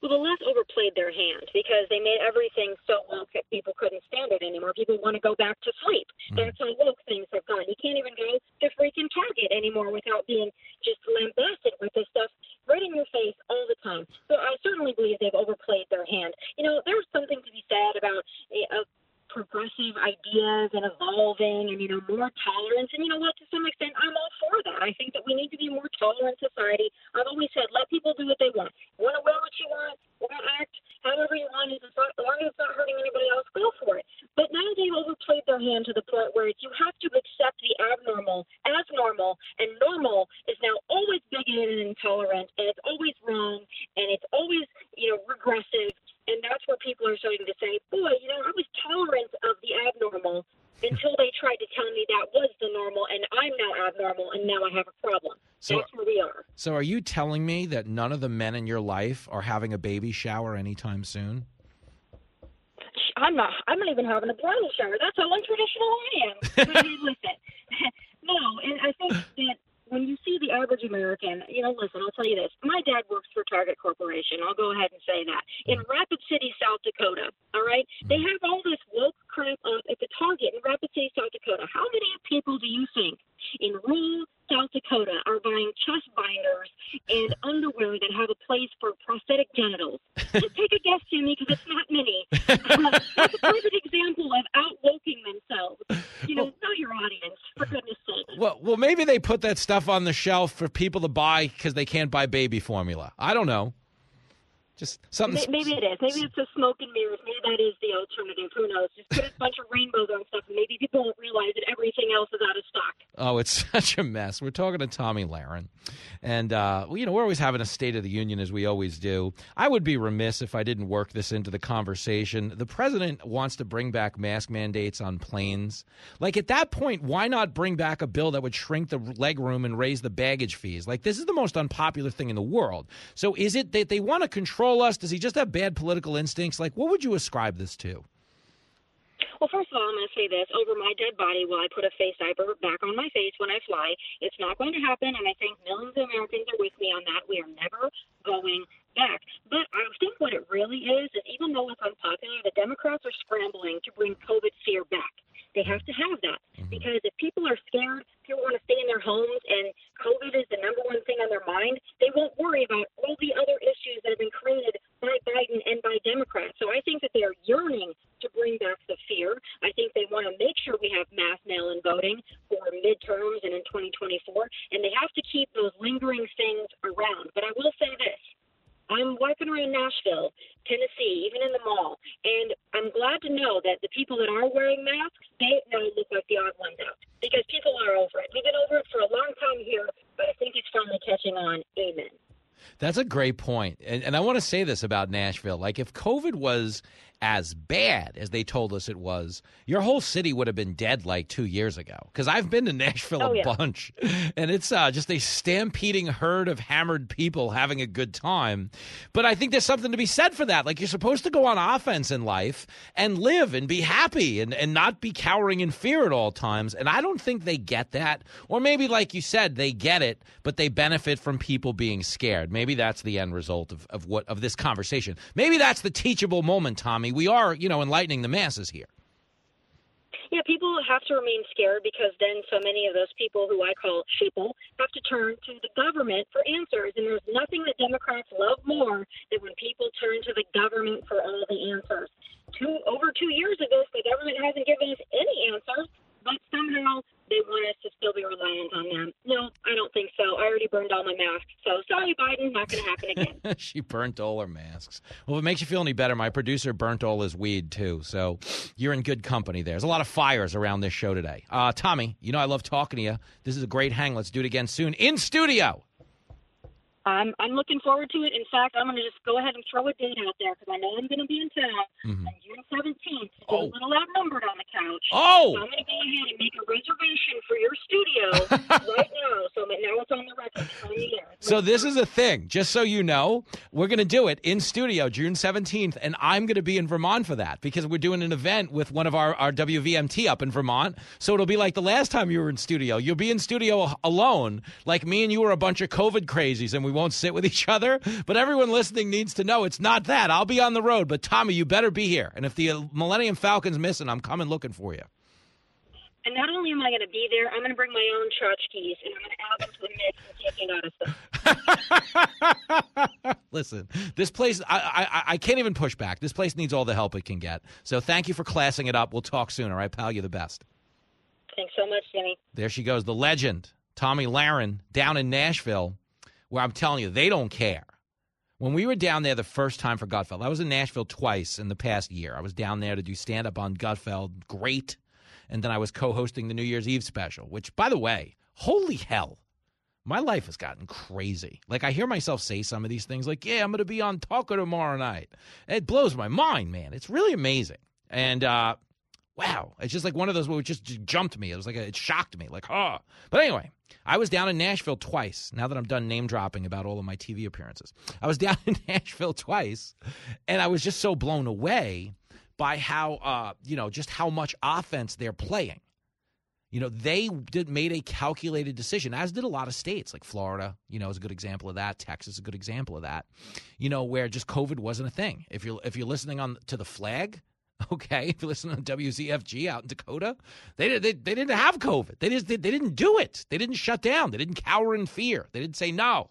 You know, let the government call all the shots from here. Tell us when it's okay to come out of the house. They're like, no, this is America. We're just going to live our lives. We're going to do this old school 1776 thing called freedom. And that freedom, you know, in a lot of ways made life worth living.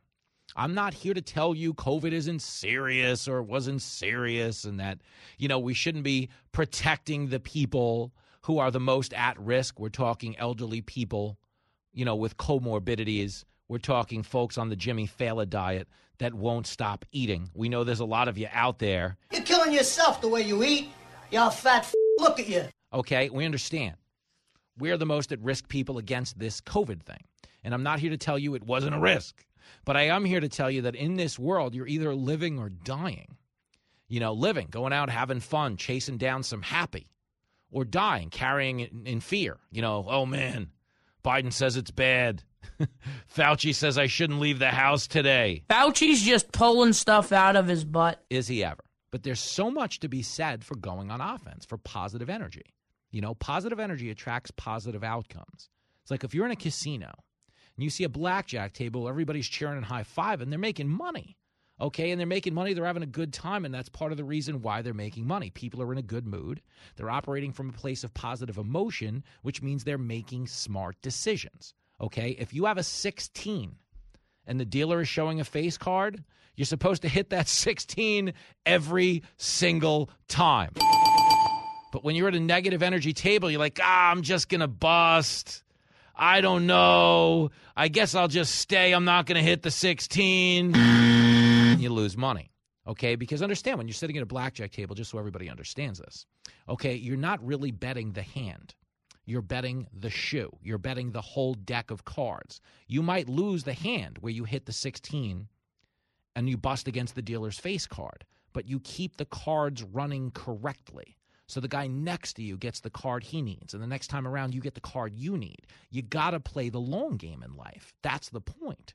And the problem with the Biden administration is they're such a prisoner of the political moment. They're operating from such a place of negative energy that they're attracting negative outcomes. And rather than hitting that 16, they're going, oh gosh, I might bust, so I shouldn't do that. So what do they do? They make the wrong decision. They think short term they operate from a place of fear and negative emotion, and at the end of the day, the whole table loses money as a result. You're absolutely right. A show with substance and style. This is my oldest guy in the boy band look. It's Fox Across America with Jimmy Failla. He's a good looking Italian.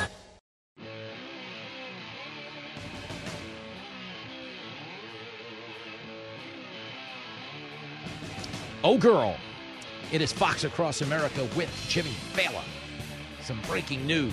The verdict in the Johnny Depp Amber Heard trial is going to be read at 3 p.m. Eastern Time. A trial that has lasted longer than the marriage itself and has contained all types of theatrics and madness and revelations about people going to the bathroom on other people's beds. Yeah, I'm not proud. Uh, this is a low point, uh, a low point for this country. Uh, but there is going to be some type of a verdict at 3 p.m. right when we go off the air. So thankfully, there's something to look forward to. Normally, we go off the air, and I understand a lot of you are despondent. You're like, what do I do? How do I find meaning in this world with no Jimmy Failla in my life? You are so dumb. You are really dumb. For real. I'm just being silly. But the point is, 3 o'clock Eastern Time today, you will get a verdict in the Johnny Depp Amber Heard trial. If you asked most people, they would tell you that Johnny Depp is winning in the court of public opinion because Amber Heard has looked terrible. Her lawyers have done a horrific job, and people really haven't bought any of it. It doesn't help that Kate Moss testified on his behalf and basically said this looks like a little bit of a setup. Uh, looks like, you know, she was trying to maybe piggyback off the tail end of the Me Too sentiment in this country and just have a situation where men weren't to be believed. It wasn't fashionable at the time. So I'm just going to destroy this guy's career. Give me a role in a couple of movies and uh, we'll call it even. But it doesn't look like it's going to work out that way. Of course, we'll see. You know, at the end of the day, I'm not sitting in on this case. I am not in a position to issue a ruling one way or the other. Uh, but due process has run its course, and it's our understanding that Johnny Depp won't even be in the courtroom when the verdict is read, which is a little bit odd. I don't know what's I don't know if you got another what the heck's going on there. I don't know the answers, folks. Is that what it is? He's still in London, Mikey? He's just hanging out. What is he at the Queen's Jubilee? He wants to he wants to hang out with Martha MacCallum and Ainsley Earhardt tomorrow because he knows all the Fox people are over there to cover the Queen. He's like, I gotta I'm hanging out in London. I can hang out with the Fox people. Piers Morgan's gonna be here. I mean, he's got a better chance of making it onto the balcony than Harry and Meghan do. I was told that they're not going to be appearing with the Queen. She didn't want to be seen with those brats. Well, anyway, not on them rambling about royals, which, to be clear, Harry and Meghan aren't even real royals. They're like Kansas City royals. Guy's like 95th in line to the crown. The only way he wears the crown is if he has a birthday party at Burger King. Other than that, there's no, you know, King Harry coming your way. Would you stop it? You'd be lucky to make it to a Harry and the Henderson sequel, let alone the throne. But, you know, for one reason or another, they've been very good at manipulating the media and they've gotten a lot of favorable press coverage you know, remember she did that "Woe Is Me" interview with Oprah. There was one moment for Meghan Markle. It was so fascinating to me when they were filming that documentary, and she was literally sitting in a village where people had been wounded by landmines. And she was telling the interviewer how people don't understand how hard her job has been as a duchess, and no one ever thinks about her position. And I'm like, yo, Meghan, you're in a village of people hit by landmines. They'd all love to walk a mile in your shoes if only they had feet. You know, you sound like an idiot right now. Get out of here and take your mother with you. Live from everywhere USA, it's Fox Across America with Jimmy Failla. Oh, you bet it is. We're coming to you live from the greatest country in the world, broadcasting as we do every day from the tippy top of the world famous Fox News headquarters in New York City. It is Fox Across America with Jimmy Failla, a man who doesn't wish he could raise his kids somewhere else. This is a weird one with all that's going on in the world right now. Got this raging debate over the gun situation. We've got historically high levels of inflation. Gas up 48% in the past month. Biden sucks. He really does. But we're going to have a talk about what doesn't suck in this moment. Uh, this moment of you and me time. We are, of course, the opening act for Sean Duffy. He is a cable news super hunk, Fox News contributor. He is going to be here to discuss all things US and A. But one of the things on the tippy top of my radar as we get on the air in this hour, just kind of caught my eye on the Twitter. This is fascinating. A New York Times reporter, Farnaz F- Fasihi, just want to make sure I'm pronouncing that right. It's Farnaz Fasihi. Uh, New York Times reporter tweeted an absurd statement yesterday, got ratioed. What ratioed means on Twitter is you tweet something like, hey, this is a really good idea. And then the second after you tweet it, you see the comments are outnumbering the likes. This could be a problem. And there's a lot more people commenting and subtweeting, calling you an idiot, calling you a moron, uh, than there are people saying, right on, good job. And that's what happened to Farnaz Fasihi, who tweeted these exact words I am a child of immigrants. When I was a kid, everyone I knew wished they could raise their children in America. Now, everyone I know wishes they could raise their children outside of America. Have you ever had a check? That's pretty much what most that's what most of Twitter said. You must have got manure for your brains. You, they quoted vacation. You must have got manure for your brains. Are you stupid or something? No, they quoted Forrest Gump. Are you stupid or something? The point is the response was not kind. Why? Because the God's honest truth is, and it is just so stupid that you even have to say this as a nationally syndicated talk show host. Okay, but you do, because there are enough people on the other side of this debate that are just too dumb to know any better. If you live in America, you have hit the lottery. You have unique American privilege, not white privilege. You're not the 1%. You have American privilege. There is no no matter what some idiot on the left tells you, there is no more tolerant or inclusive society in the world than America. Okay, not one. Okay, when they tell us, oh, it's oppressive. Yeah, try saying that to people who migrated here from other parts of the world where they deal with real oppression. That's why Biden's lost 26 points with Latino voters. He keeps telling us we're racist and they're oppressed and we need to eat the rich. They're not paying their fair share. People don't migrate to this country to demonize prosperity. They migrate to this country because they aspire to prosperity. Oh, you're right. And when you're right, you're right. And you, you're always right. And people who live in this country who fled real oppression, we're talking about food insecurity. We're talking about cartel violence. We're talking about corrupt governments that are essentially a narco state. They don't feel oppressed in this country. That's why Biden is losing the support that he's losing with people who risked their lives to come here. We're not going to sit here and listen to you bad mouth the United States of America. That's exactly what they're saying. With a little bit more of an accent, but the point is yes, that's what they're saying.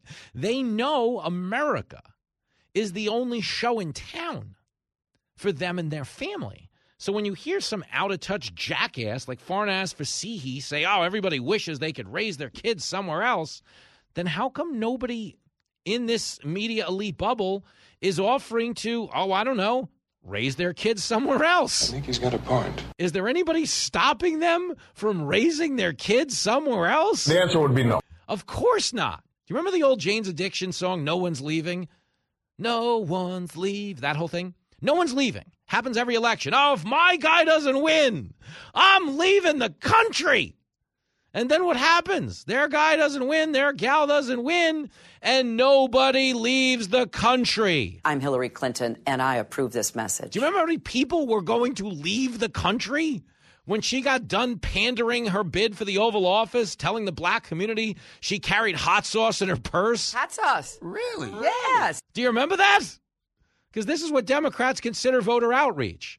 Oh, I consume what I think you consume. You're going to like me because I carry hot sauce. Oh, Latinos are going to vote for me because I say they're being, you know, oppressed in this country. No, that's not how it works. People come here for substance, and that's why Hillary was left howling at the moon on election night.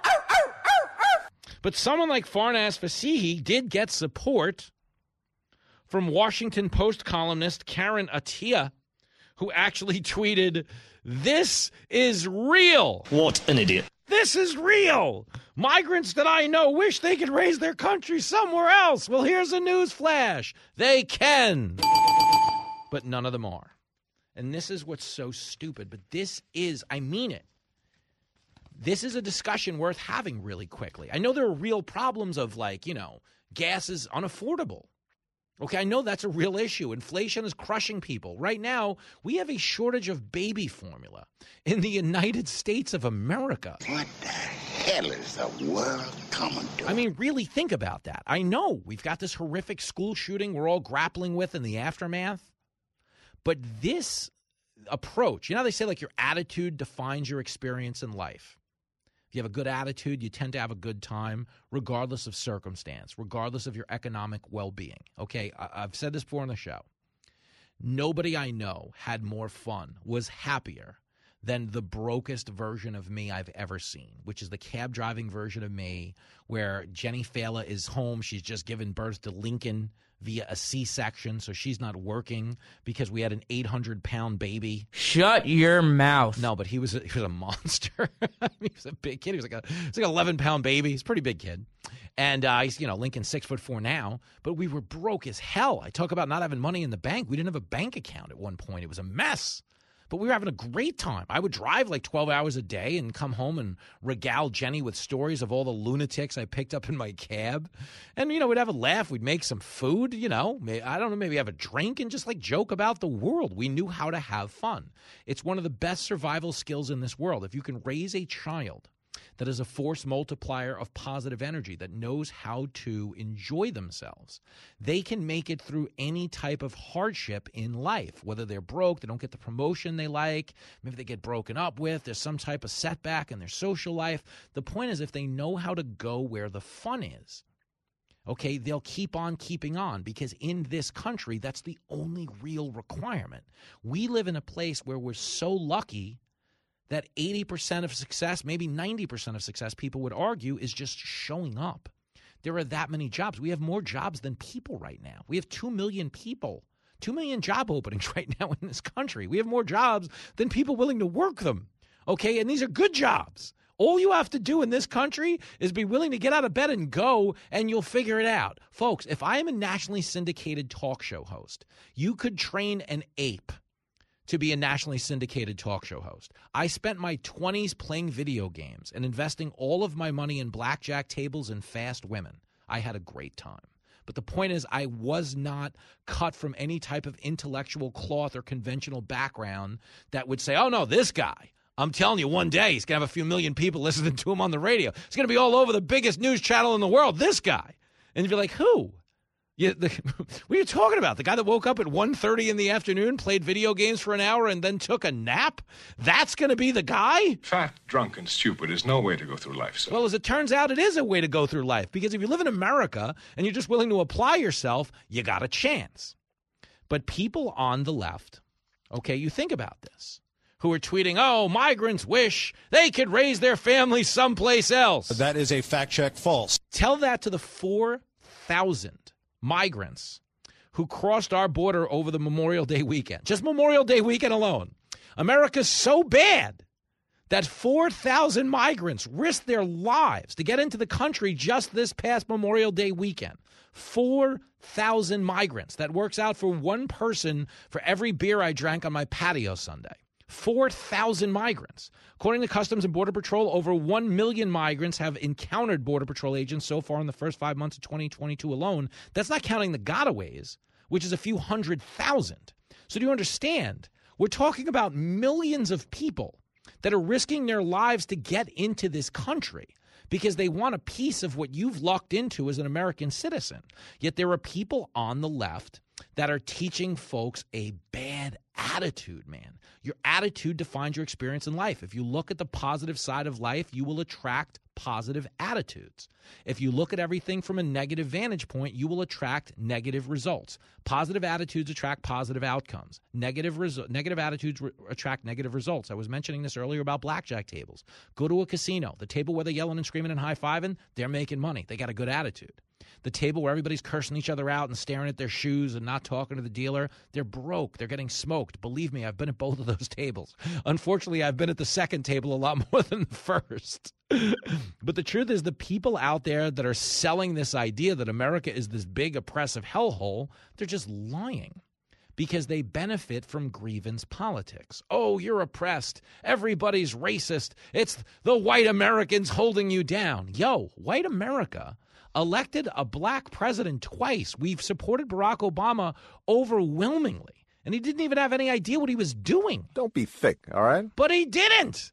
It was four it was two terms of Republican reign. We had an unpopular Iraq war. Okay, we were in the midst of a financial housing bubble exploding. We had a financial collapse on our hands.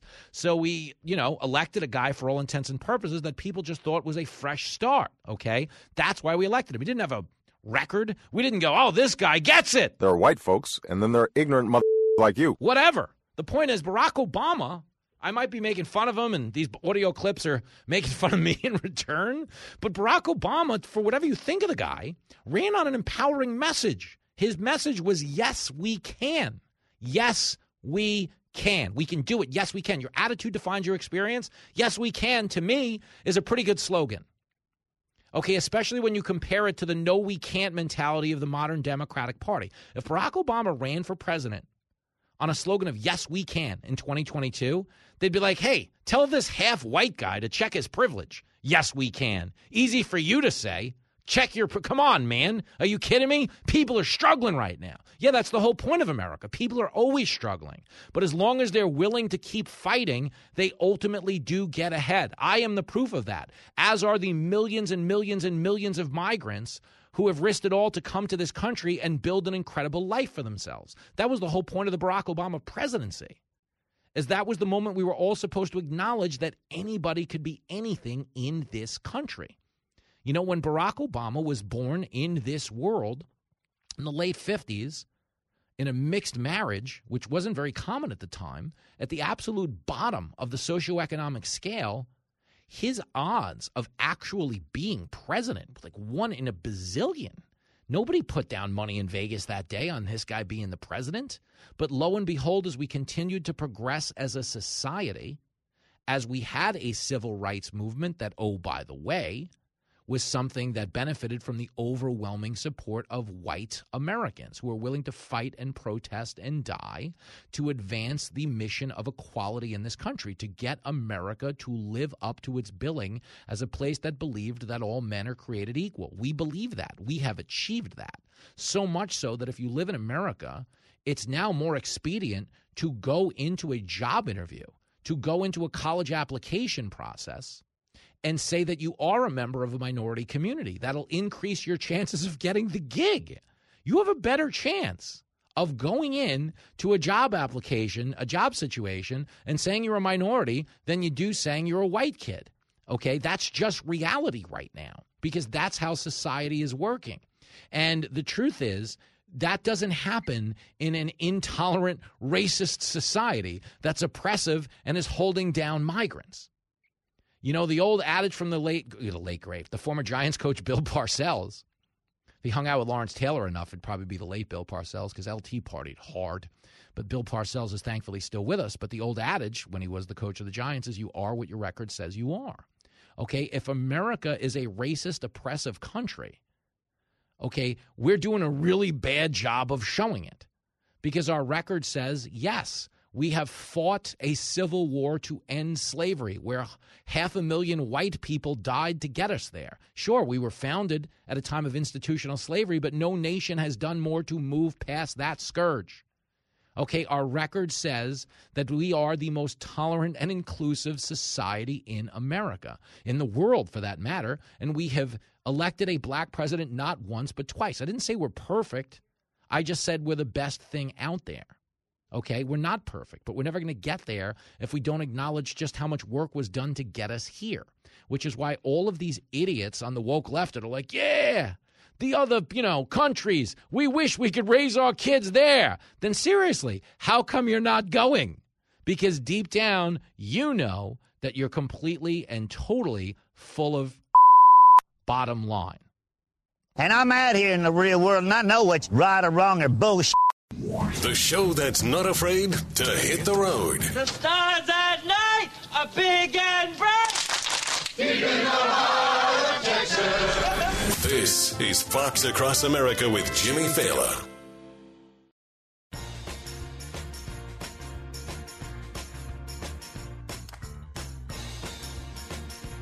It is Fox Across America with Jimmy Failla. Gearing up for a chit chat with my man Sean Duffy, who's going to be joining us in the next break. Right now, we've been talking about this phenomenal country we live in and how this idiot columnist at the New York Times. This is the exact tweet. It's so funny.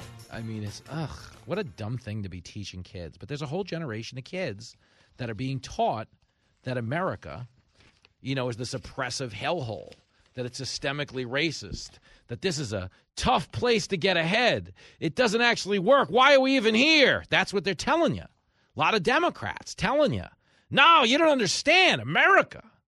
It's it's it's it's biased against the color of your skin. Democrats just call everyone racist so they go along with their stupid ideas. And it's not working anymore. That's why the Democrats are hemorrhaging support with minority voters. But here was the columnist, New York Times reporter anyway, Farnaz Fasihi, tweeted, I'm a child of immigrants. When I was a kid, everyone I knew wished they could raise their children in America. Now everyone I know wishes they could raise their children outside of America. If that, I mean, come on, man. That is a lie. It's a total lie. But if you really want to raise your kids outside of America, you should leave. But you won't leave because you are a clown. That's the biggest problem we have in this country right now. Is we it's not a crisis of capability. We're the greatest country in the world. Okay, we're the most prosperous country on the planet. We have the most powerful military fighting force the world has ever seen, but we have a lot of stupid people in charge right now. Stupid people making stupid decisions. And the leader claims he was a member of the military at one point. this is a clip I'm going to play you later. Uh, Karine Jean Pierre, she says she didn't hear the speech where Biden said he was in the Navy. It's clip 35. The president was born in 1942, graduated from the University of Delaware in 1965. In his address, he said he was appointed to the Naval Academy in 1965. Was he? Was it in 1965? So I, oh, I did not hear that part of the speech, uh, so I would have to. Okay, I did. I, I missed. I no, I hear you. I hear you. I have not. I, I need to read it myself and just go back and, and see what you're talking about exactly. I, I can't speak to it right now. That was embarrassing. It really was. Oh, I didn't see the speech. He's nuts.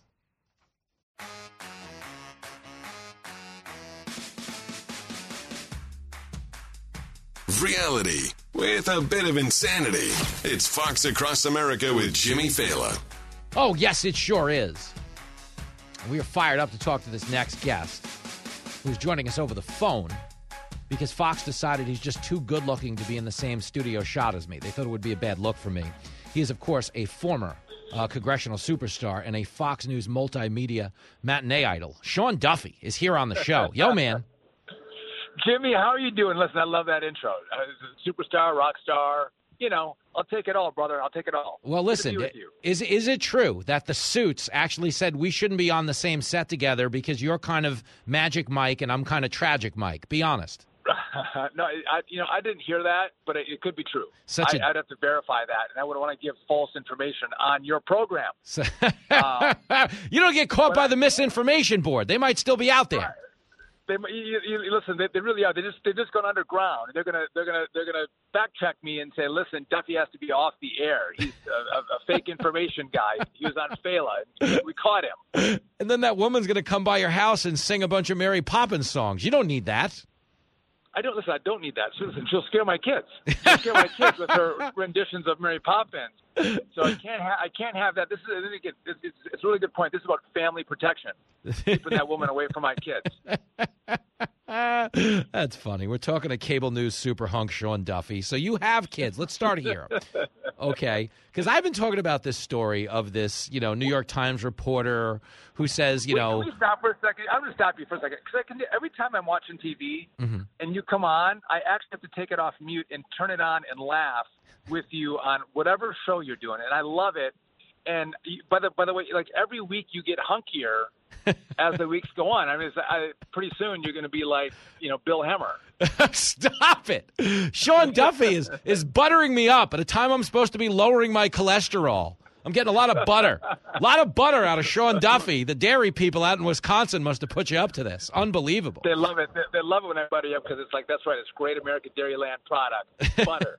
Well, thank you for the compliment. I will send you the 20 bucks we agreed upon later. So thank you. No problem. Um, so I got this. It's, it's a high honor. And listen, I am having fun on TV. It's just, it's the thing about it is for me, man, and I don't know if I've ever shared this with you, but my whole life is like a drinking story. I really was driving a taxi like five years ago and, you know, doing stand up and stuff like this. So the idea that I'm actually on all of these shows that millions of people are watching, it's so funny to me and my family that I don't feel like the professional burden of expectation where I'm like, gosh, I hope this goes good. I just kind of show up because I know everybody watching is eh, that I know personally is dying laughing just because I'm there. You know what I mean? So the fact that it winds up being funny is a bonus, but believe me, we've won before the opening battle uh, shot of the battle is fired at my house. Well, you know what I love is this is there's such you know heavy news cycles, and, it, and it really is. There's so many people who are concerned, like you and me, the direction the country's going, and it's almost hard to to listen to the news, Yeah. to watch the news, and that you can bring a little lightheartedness to it. It's a, it really is a skill and a talent that you can make people smile, but not lose the gravitas of the seriousness of, of what you're talking about. Is um, is is canny, and it's I think it's needed especially now, which is why I can't turn my TV on and not see you. well, so you're saying Fox was right to hire a guy they could pay in Meister Brau beer.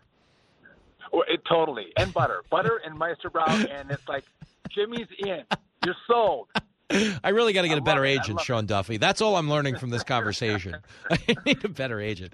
Well, all, all I know is when you when you go to dinner, you buy. That's the kind of money you're making. Oh, Sean Duffy. I don't know if you heard about what happens here in the radio division, but it is not the TV division. You might see me on TV, but I am very much paid like a radio employee. But stick with me for a second here.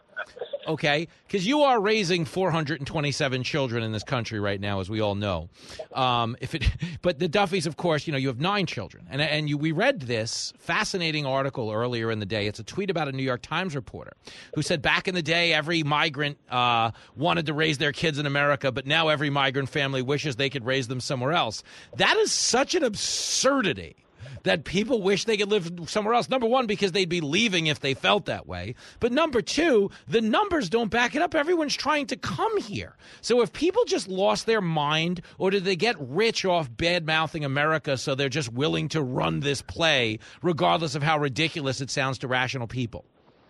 Well, a couple of thoughts, right? This is the left wing of the New York Times, which is also of the Democrat Party. Mm-hmm. When they wanted to raise their kids in America. And that's when we still had conservative leadership. We still had morals. We still had values. We didn't have CRT. We didn't have transgenderism um, in our schools, but in our military, in our corporations. It, it, it reminds me of Top Gun of 1986 you know, not, not you know, not the crap we get today, you know, you know, coming out from movies. And so they're looking back to a time that conservatives did participate in making the country great, and they're talking about a time today that they actually destroyed. Their ideas have have worked overtime to destroy what's been so great about this country. But with that said, this is the greatest country on earth. It is the greatest place to raise kids because you know what, Jimmy? I have the freedom to raise my kids in a way that's consistent with my values. Mm-hmm. If I don't like the school system and I can afford it, or else I can get you know people to help me out, I can get my kids into a private school or a Catholic school or a charter school to get them into a place that teaches them the values and morals of great America and of faith and of values and of our history and of our patriotism. I have that freedom in this country, which makes this the greatest place on earth to raise children. And yes, we do have problems. Yes, I mean too many too many kids are getting shot, but it's also because you know in, in New York City, in Baltimore, in Chicago, you have woke DAs uh, and politicians who have defunded the police that have made it dangerous for our kids. And if you can, most of them want to move out of those cities, but not out of America. Yeah, that's a great point. We're talking to Sean Duffy on the line. I always say that about the environment. It's like if Biden really wanted to help the environment, he would make U-Hauls electric because there's millions of them fleeing blue states. You know, if we had electric U-Hauls, we could put a dent in this thing. But you get it. I mean, you're in on the joke. They're not. And that's the thing that's so fascinating is that people who live in a country, they want to root for the country. The Democrats are really asking people to root against the country. Hey, this place is bad. This place sucks.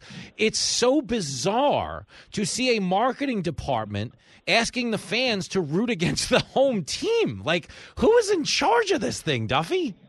Yeah, well, you're right because they the they they do hate the home team, and their their readers hate the home team as well, right? So they're all on the same page of we're in the business of of hating America, and that's a it's a, it's a sad state of affairs when we have to say that about um, you know one of the largest, the largest paper in America. It's it's actually shameful, but um, you know what?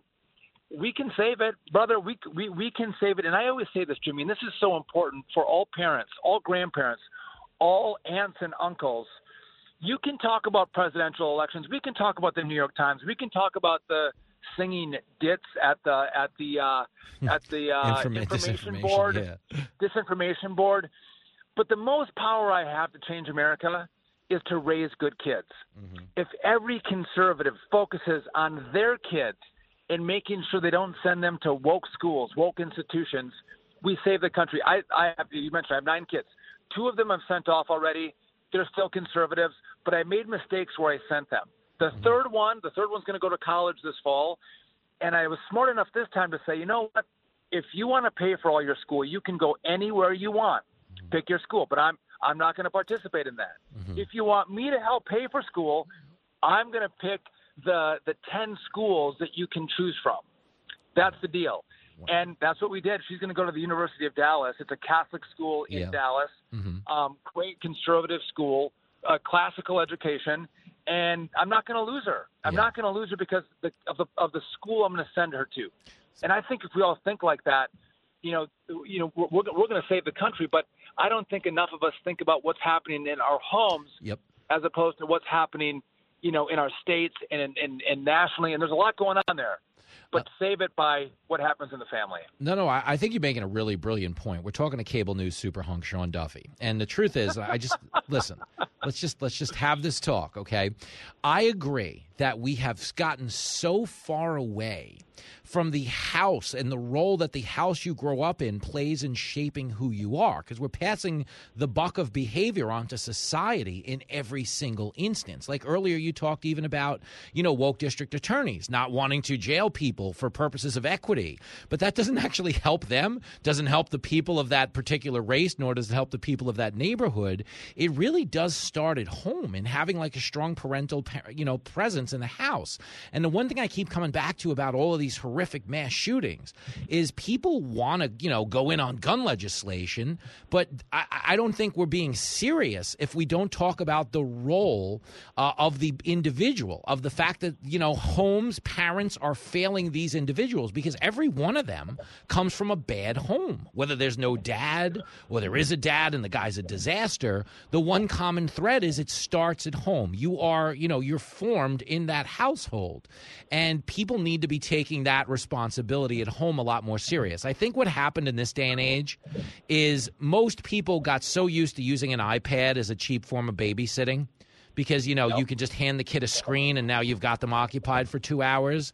And the convenience of doing that and we've gotten so wed to convenience as individuals that we don't actually put the time into our kids. But it's a point you made earlier is if you invest in your kid you're investing in society. Because if you raise a good kid he makes a positive difference in the world. So uh, maybe you and me are the adults in the room. It's horrifying to think but maybe we are. Horrifying I'm going to give you a uh, one of those little stickers that you can scratch and sniff. That was brilliant. Whoa! I I completely agree with you because, um, again, it's not just parents in their phones, which is true, and we're all we're all pulled because our work is oftentimes on our phone. But when we give the phone or the iPad to the kid and they immerse themselves in this in this device that doesn't build real relationships. Mm-hmm. True story. And now I just lost you know, your you signal. can have a real yeah. You can have a friendship with. That you could that come back to Jimmy? Yeah, no, I got that last part about yes, you, human contact, interaction. We've all met the kids Human who don't look up. You know, And the kids are and the kids are and the kids are depressed now. The kids are detached. Mm-hmm. Um, they don't have families. They don't have fathers. They don't have faith. And that's part of the problem. And that's getting to the root of the problem, which Mm-hmm. isn't guns. It's deranged little kids that society has helped make them deranged. Yep. And again, the easy answer is talk about guns. Well, we can pass all kinds of laws. You can pass a law in New York City or in Chicago or in Baltimore banning guns, Mm-hmm. or even in Mexico, ban guns completely. The cartels have guns. There's So guns true. all over the streets of Chicago Yep. and of Baltimore and of New York. Banning of guns doesn't stop it. It's the cultural phenomenon that's happening with kids in America, and that's a really, really hard conversation. And a lot of the reasons these kids are detached come from progressive liberal policies or progressive liberal companies. That's a great point. Look at Sean Duffy. The studio audience is going wild right now. I mean, applaud. People are crowd surfing. A mailman just hugged a dog. It's crazy. Like you've you've brought peace to the world, if only for a few minutes. Uh, listen, You know what? If, if I if I could, I'm going to jump in and surf on that crowd, Jimmy. I'm going to do that. I'm going to land flat on your desk. But you know what? I would try it. listen. It's a it's a good crowd. They're passionate people. You might get away with it. Last question. You referenced old Top Gun. Uh, will the Duffys go see new Top Gun? You know what? I went on Monday night. Yes, you did. I went on Monday night, and you know what? Was it as good as the first Top Gun? I didn't think so, but I loved that it was a patriotic music uh, movie. I loved that there was men who were men in the movie who took risk for the for the salvation of their country and the betterment of the world. Men do those kind of things, and they have muscles, and they sweat, and they you know wear American flags and flight suits and helmets. And I love that. And I, I if if Hollywood would make more of those movies, they would be just filled with cash. but they make all these woke, stupid movies that they want to sell in China, and Americans don't want to go. I haven't been to the movie, Jimmy, in in shit five years. Wow. years, and I bought popcorn and soda. I took all my kids. I listen. It cost me like two hundred dollars for the movie and the popcorn. But I'm like, you know what? This is the one. I don't go. I'm going to do it right now. I'm spending the money, and I'm going to give it to Top Gun to reward Hollywood for a darn good movie. So, so does that mean you're not taking the Duffy kids to see Disney's new movie Snow White and the Seven Genders? Oh hell yeah, you're you're exactly right. And by the way, I got to save up another five years to go to the movie again after that expense. I'm going to do it again five years from now. The next good Hollywood movie comes out. But until then, know, I'm going to be stuck, you know, making my own movies in the backyard with my kids because that's all I can afford. Oh, yeah, no, I know. Times are tough when you and your wife are cable news stars with a best selling holiday book. I, I feel for you. I'm actually going to, when you get off the phone, we're going to start a GoFundMe. So, so I'll let you run, Sean Duffy. Jimmy. You fine Have thing. I'll see you soon, brother. There he goes, the great Sean Duffy. There we go back after this. The show that leaves you without hope or change. I'm telling you, man, this stuff will poison your mind. This is Fox Across America with Jimmy Failla.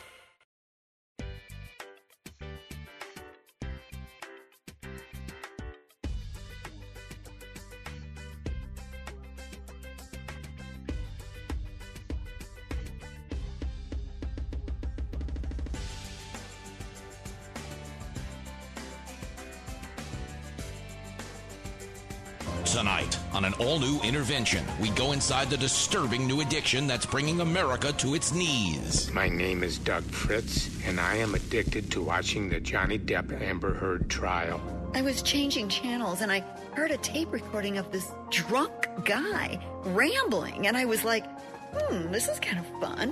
Next thing you know, I hadn't showered in days and I was drunk too. It's like I became Johnny Depp. Watching the Johnny Depp Amber Heard trial was a high like nothing I'd ever felt before. It made me feel way better than my own marriage, not to mention my drinking, my spending, my hygiene, even my acting, because man, was Amber terrible. I started skipping work. I, I missed my son's T ball game. I watched on my phone during meetings. At the gym, at the grocery store.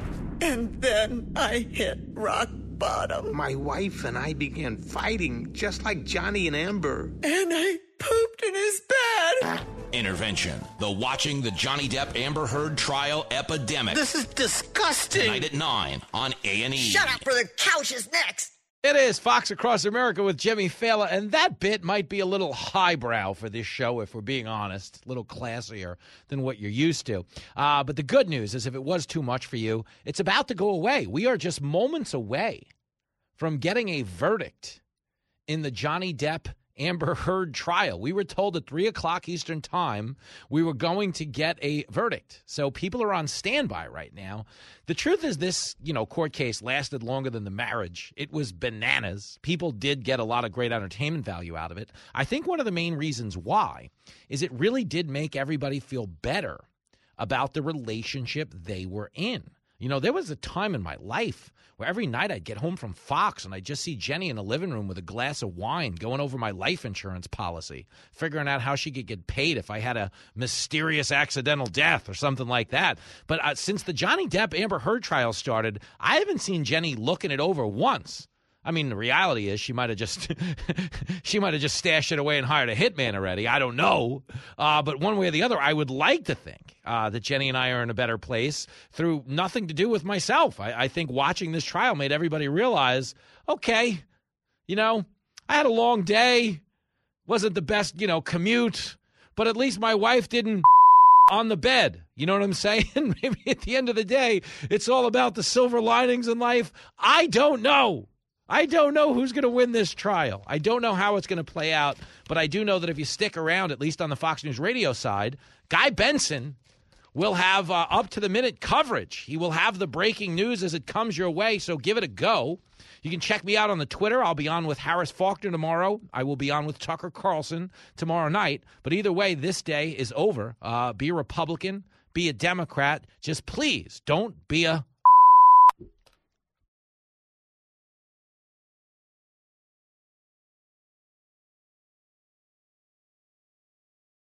Hi, everybody. It's Brian Kilmeade. I want you to join me weekdays at 9 a.m. East as we break down the biggest stories of the day with some of the biggest newsmakers and, of course, what you think. Listen live or get the podcast now at briankilmeadshow.com. Listen to the show ad free on Fox News Podcast Plus, on Apple Podcast, Amazon Music with your Prime membership, or subscribe wherever you get your podcasts.